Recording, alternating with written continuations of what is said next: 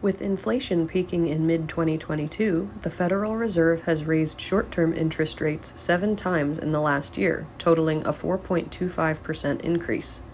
While short term rates have increased, the effect on long term interest rates, such as fixed rate mortgages, have not necessarily trended the same way. In this month's Knowledge Exchange partner, Farm Credit East Chief Financial Officer Andrew Grant gives insight into inflationary trends and explains the difference between short term and long term rates. For more information, visit farmcrediteast.com.